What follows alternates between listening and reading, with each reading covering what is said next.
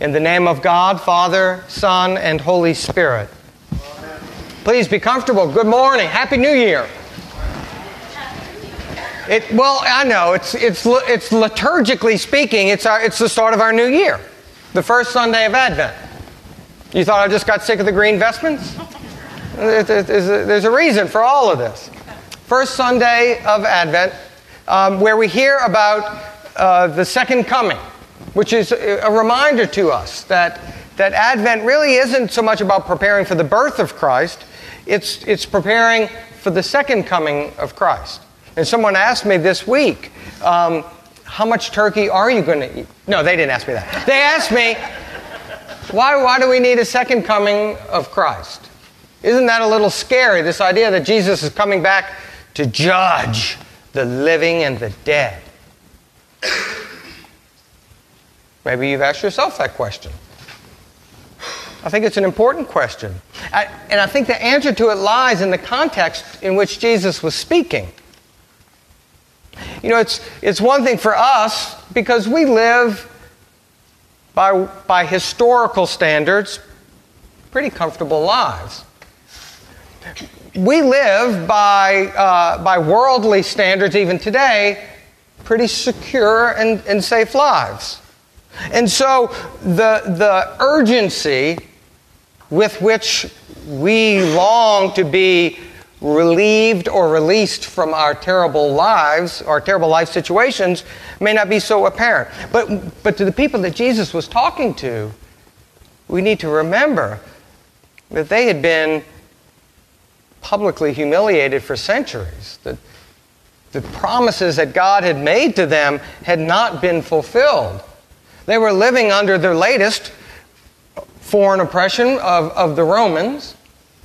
Some of their very own had, had kind of gone against them, betrayed them, and collaborated with the occupying force. In, in that context, they needed relief. They needed to be freed. They needed to be liberated from the what seemed like intractable, unending injustices. They lived in constant threat. They had no power, no say. They longed for God to come and set things right, to make things right once and for all, and for all eternity. So, yeah, we too, when we think about it that way, I hope we can begin to say, Yes, oh come, oh come, Emmanuel, and ransom captive Israel, ransom us. Now, sometimes I think when we are in life situations, sometimes physical, sometimes financial, sometimes relational, that are so awful, and we feel so stuck and powerless to change it, well, then we do cry out, Come, Lord Jesus. So, what does Jesus say about this timing of when the Son of Man is coming? Because his disciples wanted to know. Like all those before them, they wanted to know. How are we going to know when this has happened? Give us, give us some clue to what to look for and tell us when. And what does Jesus say? No one knows the day nor the hour. The angels don't know. I don't know. Only God knows. Only God knows when this is happening. And so, what does that say to us? How are we then to live? He says that it'll be kind of like in Noah's days, right? People were just sort of going about their lives. They were eating and drinking. It doesn't really make it sound like they were doing it excessively. They're just kind of doing what people do. They were marrying and giving in marriage, and then bam, it happened. Swept up. And the coming of Jesus will be like that. So, what are we then to do? How are we going to live? What implication does that have for our lives? Knowing that Jesus is coming, but we have no idea when. Can we find relief in that? Or does it just scare us? I hope that we can find relief in that. And here's um, the first thing that we can do is we can hope and then the second thing is we can plan. And what I mean when I say we can hope, because Jesus makes it really clear throughout just that short passage, and he talks about this really throughout that whole chapter in Matthew. But what he's saying is that the Son of Man is coming. It's definitive. He's not saying in case the Son of Man comes, or uh, uh, if the Son of Man comes, or on the off chance that the Son of Man shows up. It's always the Son of Man is coming. Is coming. Your Lord is coming. So we can hope knowing that we're part of that story. And we can plan accordingly as well. There's a, uh, I'm reading this book. I haven't finished it yet. So don't worry, I'm not going to give away the ending because I don't know the ending. Um, but this is a book by Ta-Nehisi Coates called The Water Dancer. Have you heard of it? It tells the story of enslaved people in Virginia and in the deeper South. And it tells that from the perspective of really of, of liberation and freedom and how the Underground Railroad conducted people from what seemed like in, intractable, unjust, violent, oppressive living conditions into this life of freedom and, and, and how that happened. The courage it took, the power of God that it took, efforts of ordinary people that it took. It, um, and in this one particular section, um, a, a former slave is explaining about his relationship with his wife.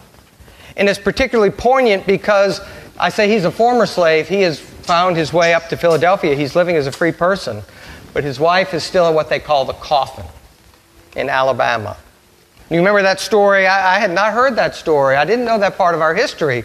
That when the tobacco crops started dying out in Virginia, uh, that was about the same time that Eli, uh, Eli Whitney, remember him? Came up with the cotton gin.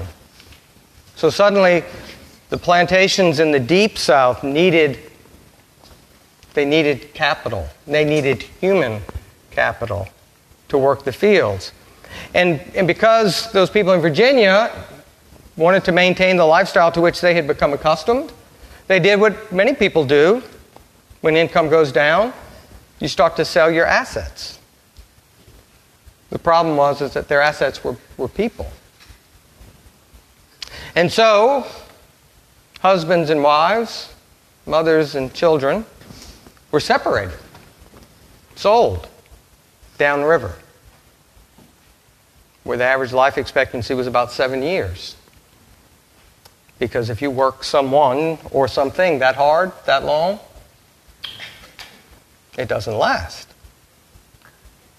So he told this story um, about his wife. And, and what he says is that um, they, they were not married yet, but she had saved him. His soul was in a really terrible, dark place. And her love, her ability to live in the midst of enslavement, really saved him. And if three days before they were to be married, he came to visit her, and um, she had been whipped and beaten. And she said that it was the boss's head man took a liking to her, and she didn't submit. And so instead, he beat her. And, he, and, and Otha stands to get up and leave. And she says, Where are you going? And he says, I'm going to go kill him. And she said, Don't you dare. He says, I got to. I got to protect you. It's about my manhood. I got to make this right. And she says this Damn your manhood and every inch of you if you touch one hair on that white man's head. He says, But you are mine, Lydia, and it's my duty to make you protected. She says, And you going to protect me from under the ox too? I picked you for a reason. You done told me your story, and I know that you have some notion of a place beyond this. Otha, it's got to be about more than this. It's got to be about more than anger, more than manhood.